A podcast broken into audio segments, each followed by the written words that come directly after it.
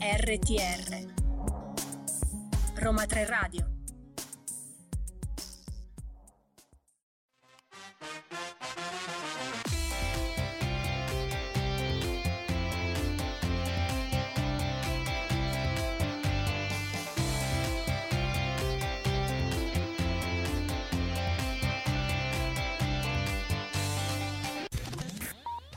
Sono le 17 in punto e scoccata l'ora di Listen to You, il programma curato e diretto dal Centro Europe Direct dell'Università degli Studi Roma 3.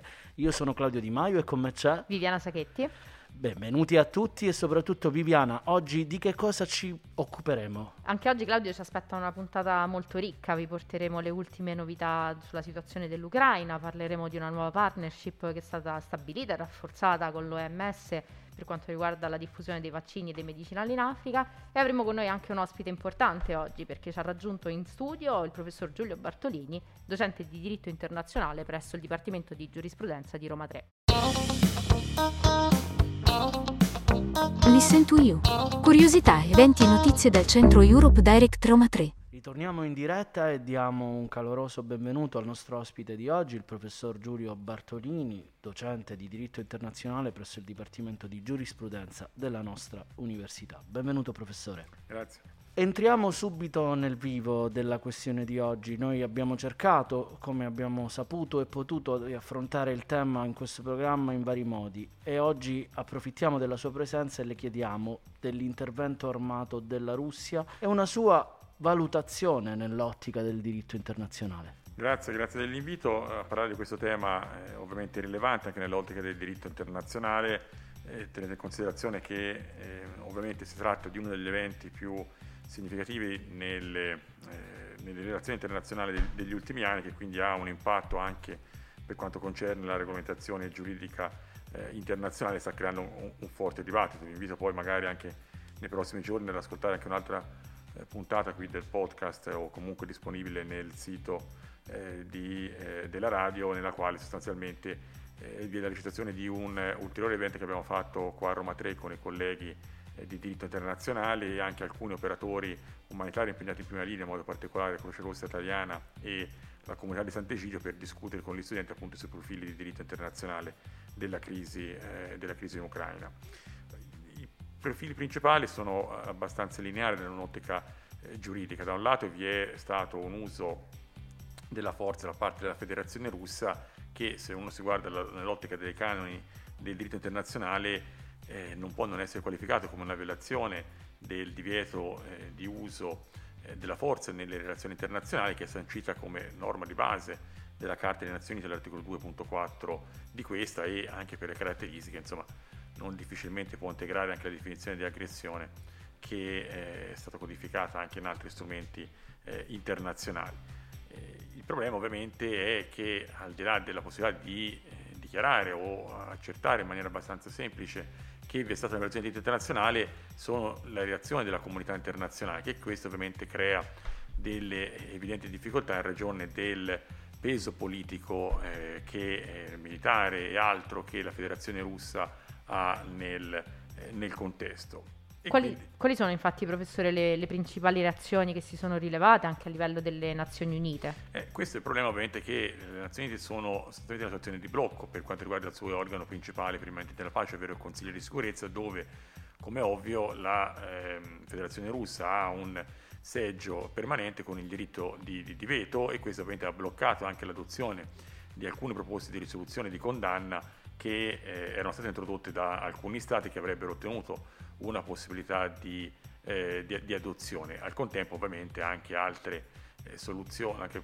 potenziali risoluzioni proposte dalla Federazione russa non hanno trovato accoglimento.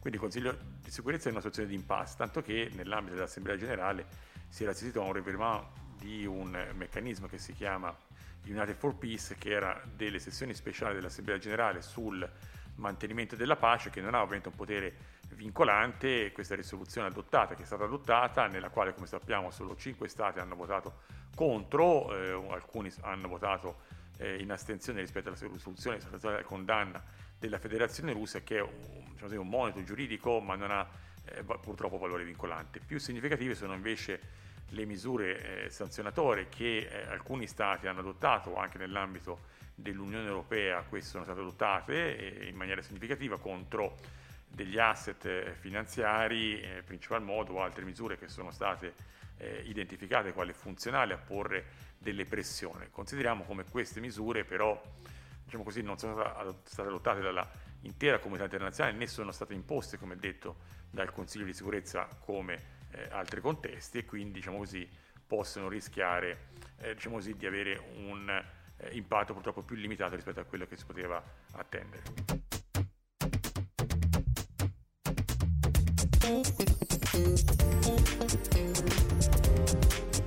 RTR Roma 3 Radio Ritorniamo in diretta e ovviamente rivolgiamo un'altra domanda importante al nostro ospite di oggi, il professor Giulio Bartolini del Dipartimento di Giurisprudenza.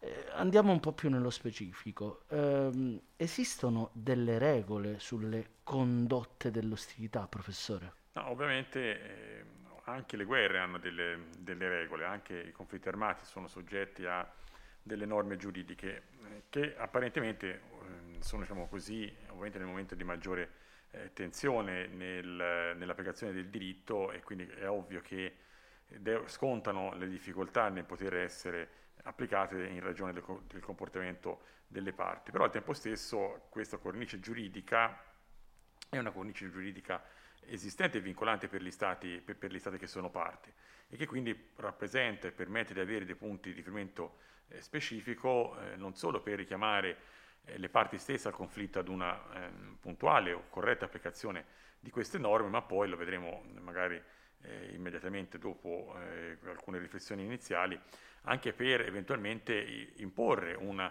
eh, sanzione nei confronti di soggetti che, sono, che hanno violato queste norme, queste norme. Quali sono queste norme? Sono norme sostanzialmente di diritto internazionale umanitario in relazione al conflitto armato internazionale che si è eh, applicato nel, nell'area, che permettono quindi anche di, da un lato, meglio identificare eh, le azioni eh, e anche facilitare le azioni di soccorso umanitario per la popolazione che ne è stata investita eh, da questi eventi. Esistono una serie di norme sull'assistenza umanitaria che per, sono volte anche a facilitare il funzionamento delle organizzazioni umanitarie imparziali, abbiamo visto il ruolo, poniamo, del Comitato internazionale della Croce Rossa eh, in questo contesto e che diciamo così, servono anche a eh, richiamare le parti alla necessità di fornire assistenza umanitaria alle popolazioni che sono intrappolate nelle aree e soprattutto anche a diciamo così, evidenziare quali sono i limiti nelle, nella conduzione delle ostilità e che quindi sono anche limiti che possono essere stati violati, come sono stati violati in maniera abbastanza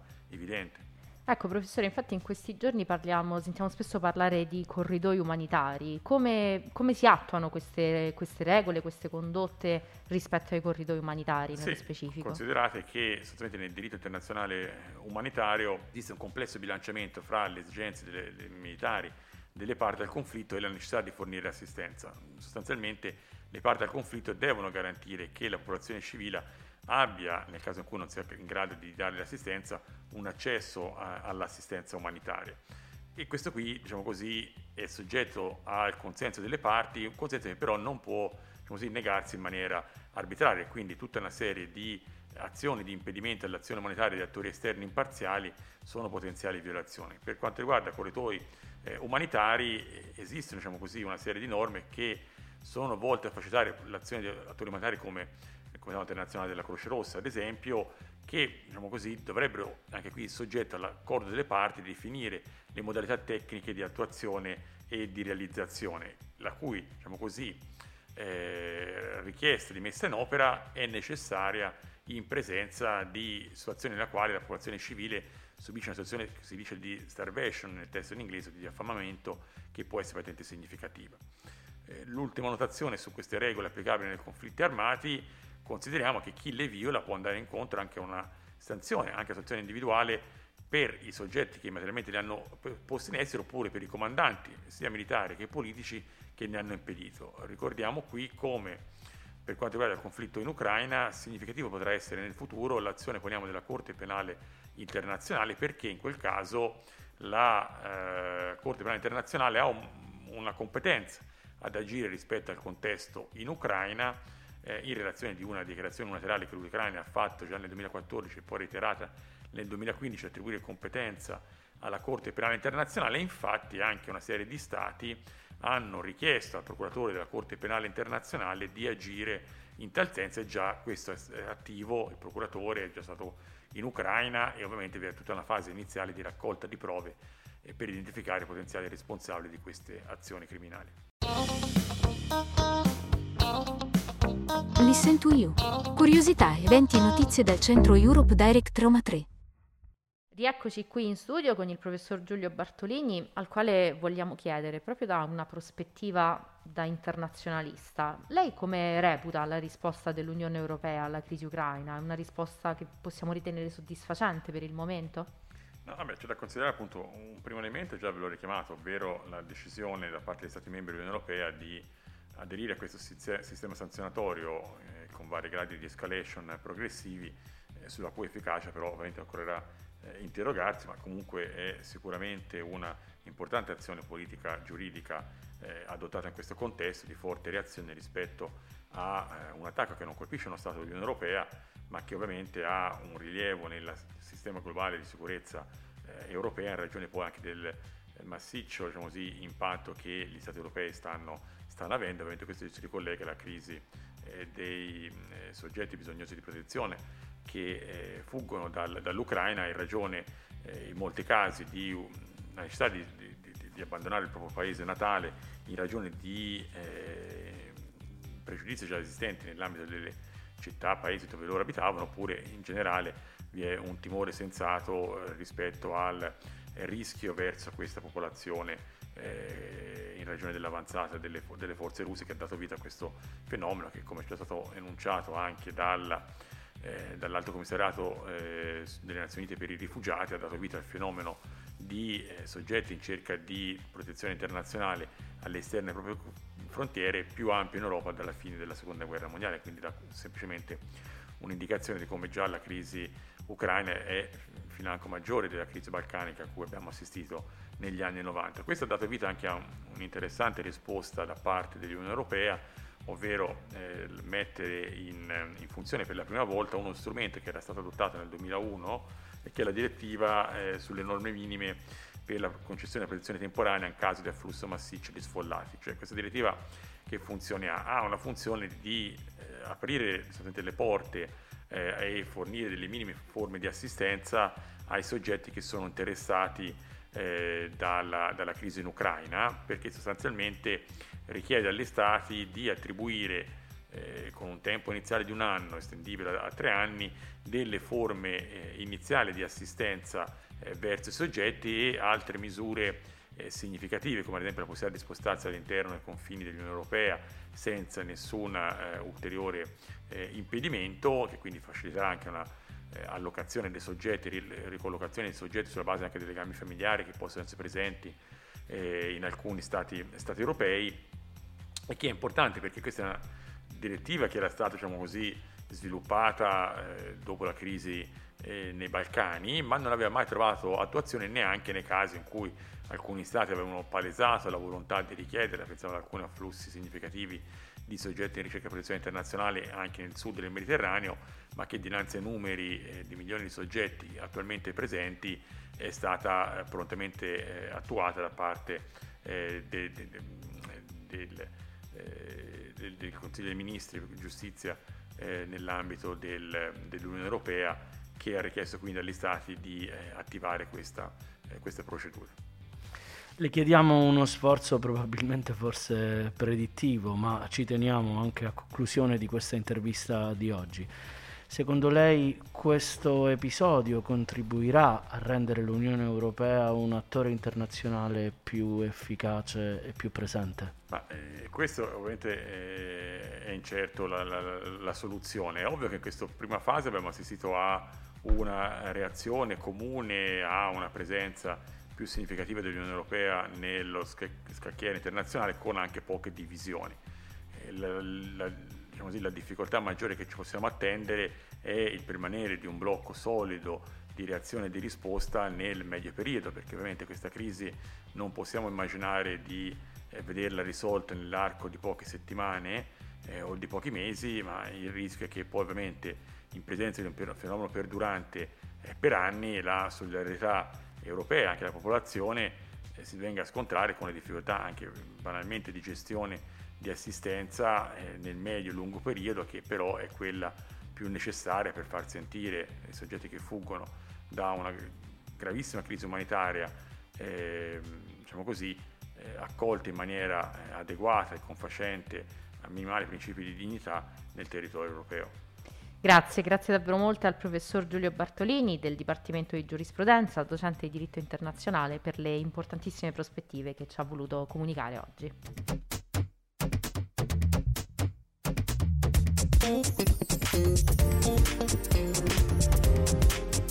RTR Roma 3 Radio. Ritorniamo in diretta e eh, chiaramente ritorniamo a parlare di Ucraina soprattutto eh, questa volta sì nella prospettiva dell'Unione Europea. Dopo le conclusioni del Consiglio Europeo che si è celebrato il 24 e 25 marzo, che è stato incentrato quasi totalmente sull'aggressione militare russa contro questi territori, la Commissione europea ha presentato un piano suddiviso in 10 punti per un maggiore coordinamento europeo rispetto all'accoglienza delle persone in fuga dalla guerra che si tiene in questi territori. Il piano include la creazione di una piattaforma europea per la registrazione e per lo scambio di informazione sui beneficiari di protezione temporanea, di cui vi ha parlato poco fa anche il professor Bartolini, ma anche sulla mappatura la, della capacità di accoglienza e dell'alloggio in base alle disponibilità offerte da quegli Stati membri che possono fornire aiuto a coloro che hanno bisogno di sostegno. È molto importante perché nella sezione 3 di queste conclusioni del Consiglio europeo, che vi invitiamo a consultare sui siti istituzionali eh, del, de, appunto di, questo, di quest'organo, sono state elencate una serie di proposte specifiche volte a eliminare gradualmente la possibile dipendenza europea dalle importazioni di gas, dal, eh, di petrolio e di carbone. Già a Versailles, come abbiamo detto in questo programma, il collegamento energetico nel più breve tempo possibile doveva essere evidentemente eh, eliminato nelle intenzioni degli Stati membri. Per questo hanno invitato gli stessi Stati, la Commissione, a presentare entro la fine di marzo un piano atto a garantire la sicurezza dell'approvvigionamento, unitamente a prezzi dell'energia accessibili durante la prossima stagione invernale. Questo piano in realtà era in atto già da un po' all'interno dell'Unione Europea. Vi avevamo infatti già parlato di quell'azione comune europea per un'energia più accessibile, sicura e sostenibile, il cosiddetto Repower EU.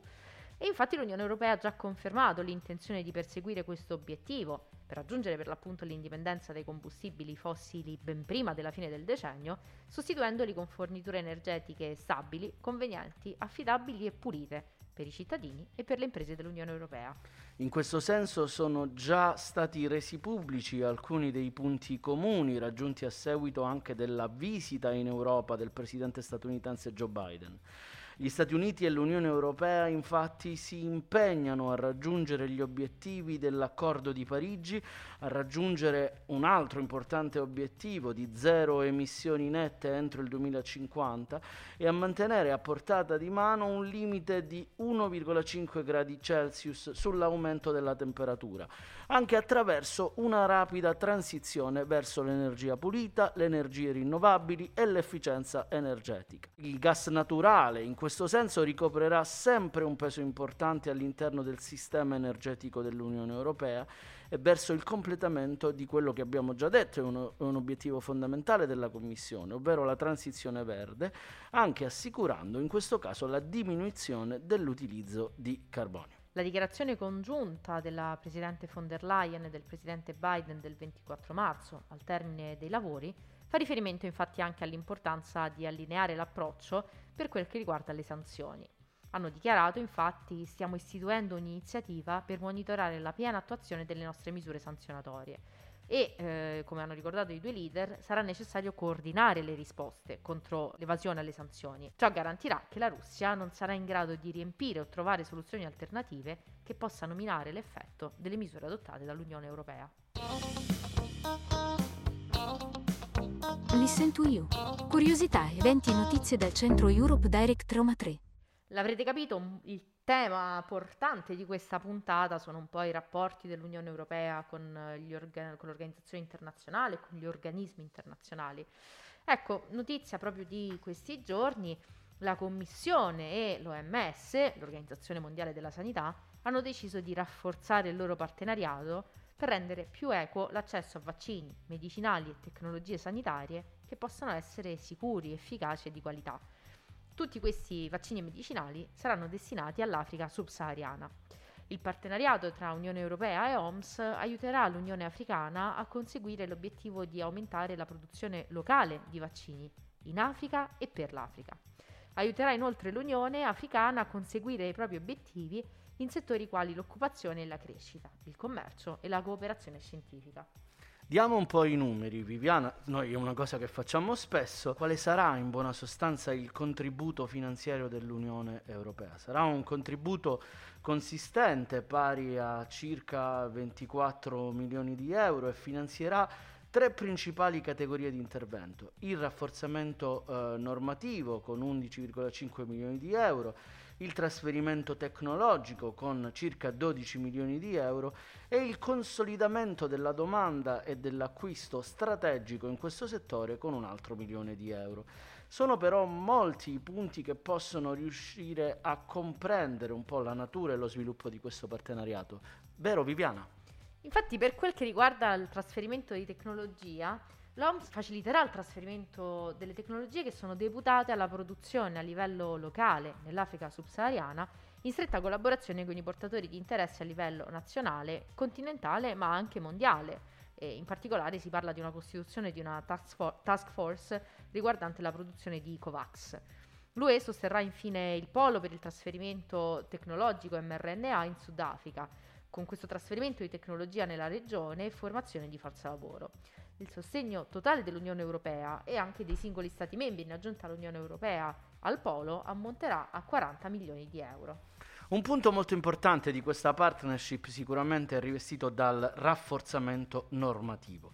L'Unione Europea e l'OMS sosterranno i partner africani a livello nazionale, regionale e continentale nell'opera appunto di rafforzamento delle funzioni e dei cosiddetti quadri normativi interni.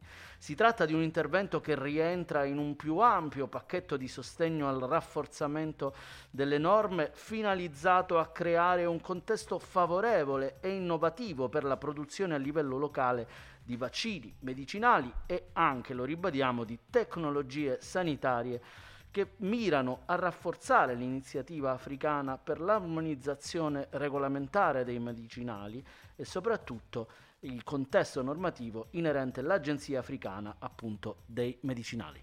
Sarà inoltre consolidata la domanda, eh, infatti l'Unione Europea e l'OMS assisteranno i leader e le comunità africani per eh, deframmentare la domanda e migliorare le previsioni di richieste di medicinali e vaccini, rafforzando i mercati dei prodotti di provenienza locale. L'Unione intende poi impegnarsi con l'Alto Commissariato delle Nazioni Unite per i diritti umani.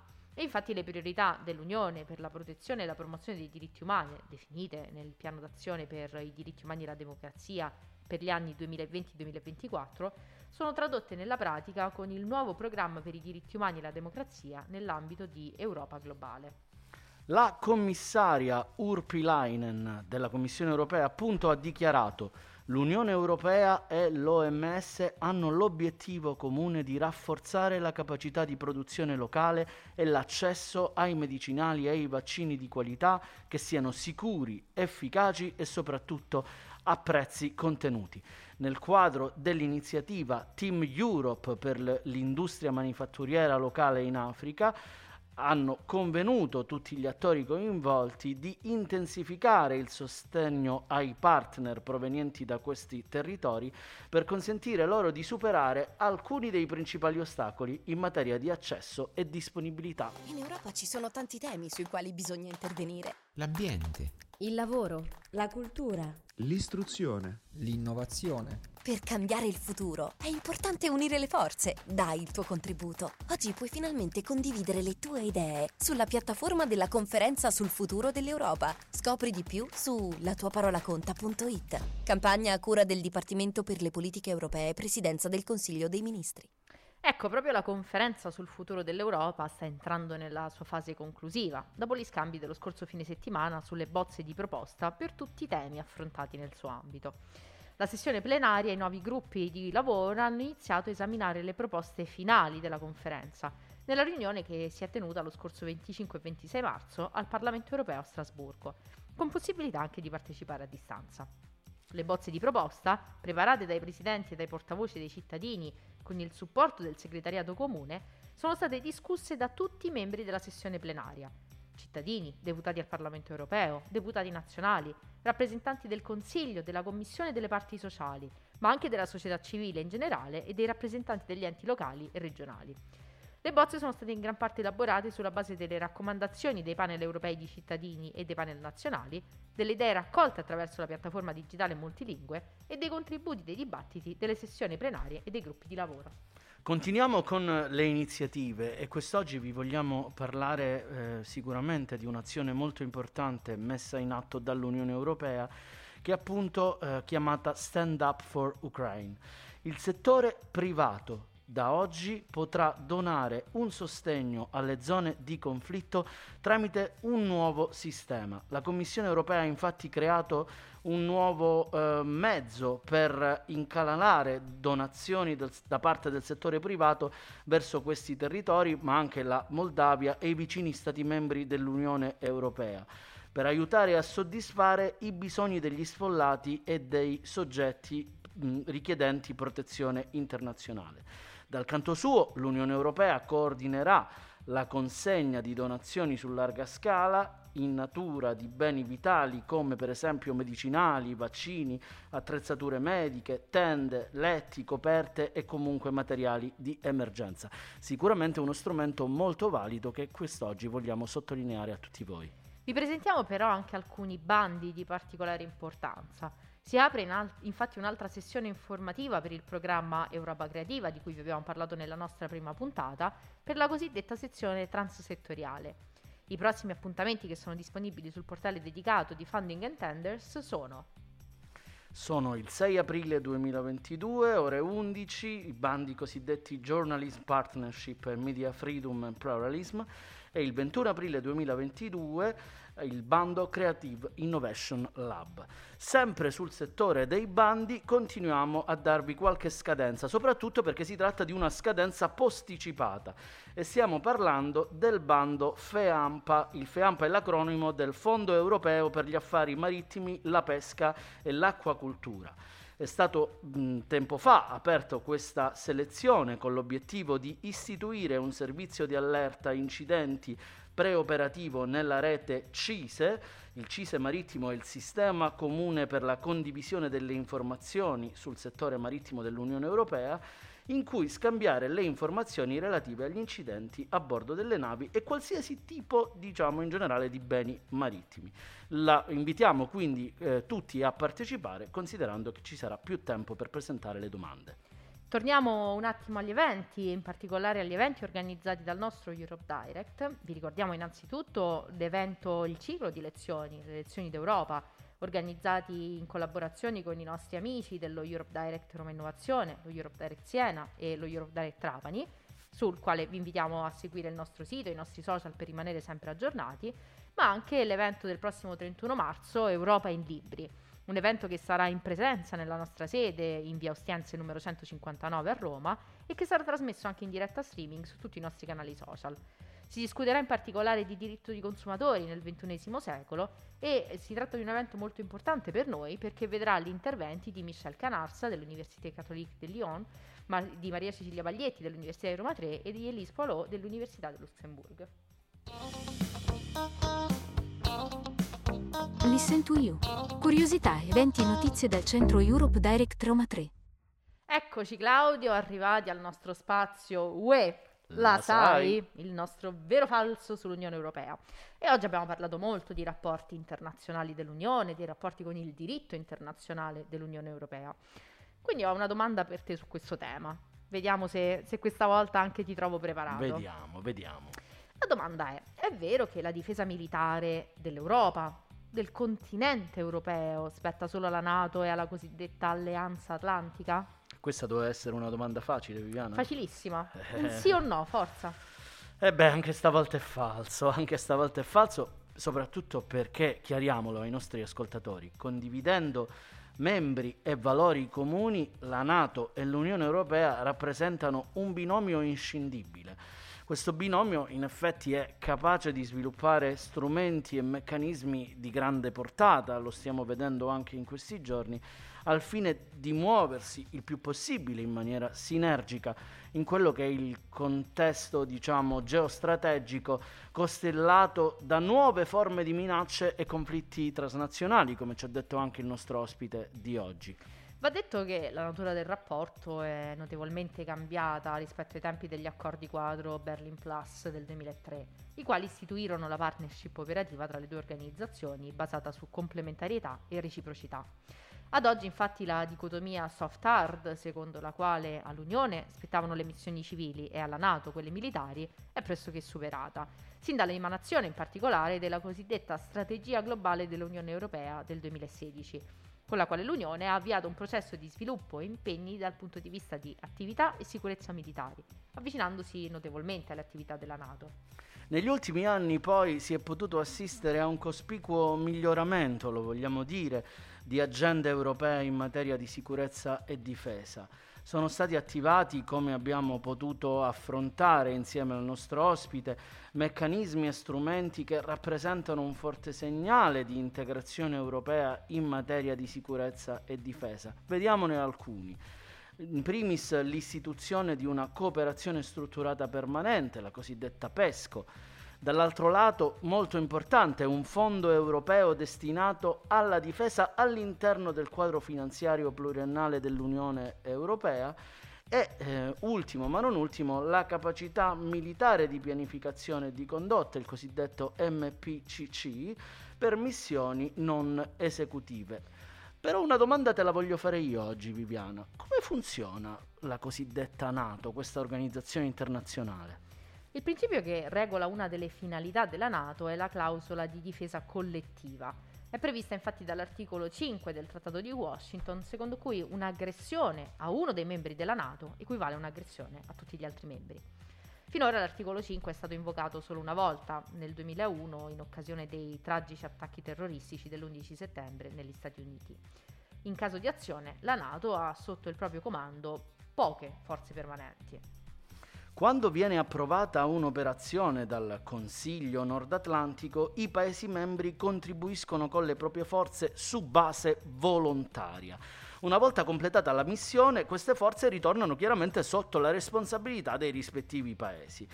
Eh, un elemento importante, il segretariato internazionale della Nato ha sede a Bruxelles, dove si trova il personale necessario per l'organizzazione dei lavori dell'Assemblea, delle commissioni e delle sottocommissioni. E infatti Claudio, ogni Paese membro della Nato ha una delegazione permanente presso la sede politica a Bruxelles, guidata da un ambasciatore. Il Consiglio Nord Atlantico costituisce poi l'organo politico decisionale più importante dell'organizzazione. Infatti una decisione della Nato a tutti i livelli sarà adottata solo se adott- votata all'unanimità e rappresenta così l'espressione della volontà collettiva di tutti i suoi Paesi membri. Vi ricordiamo di sentire la puntata sc- dello scorso mercoledì con il dottor Carlo Corazza per ulteriori approfondimenti anche sulla bussola strategica dell'Unione Europea.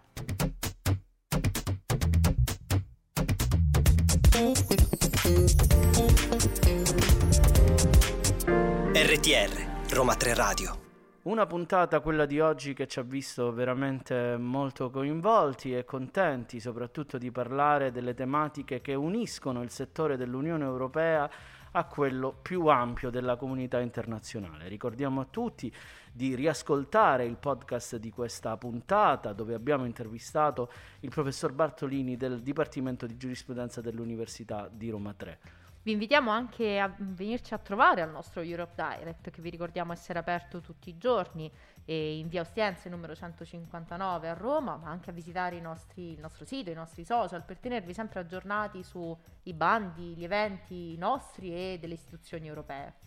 Non possiamo concludere questa puntata senza ringraziare la nostra regista Oriella Esposito che fa sì con la testa semplicemente perché sta segnando i minuti che passano e soprattutto vi invitiamo a seguirci su questi canali e soprattutto anche sui podcast ogni mercoledì alle ore 17 su Roma 3 Radio. Un grande e caloroso saluto da Claudio Di Maio E da Viviana Saghetti. Ciao. RTR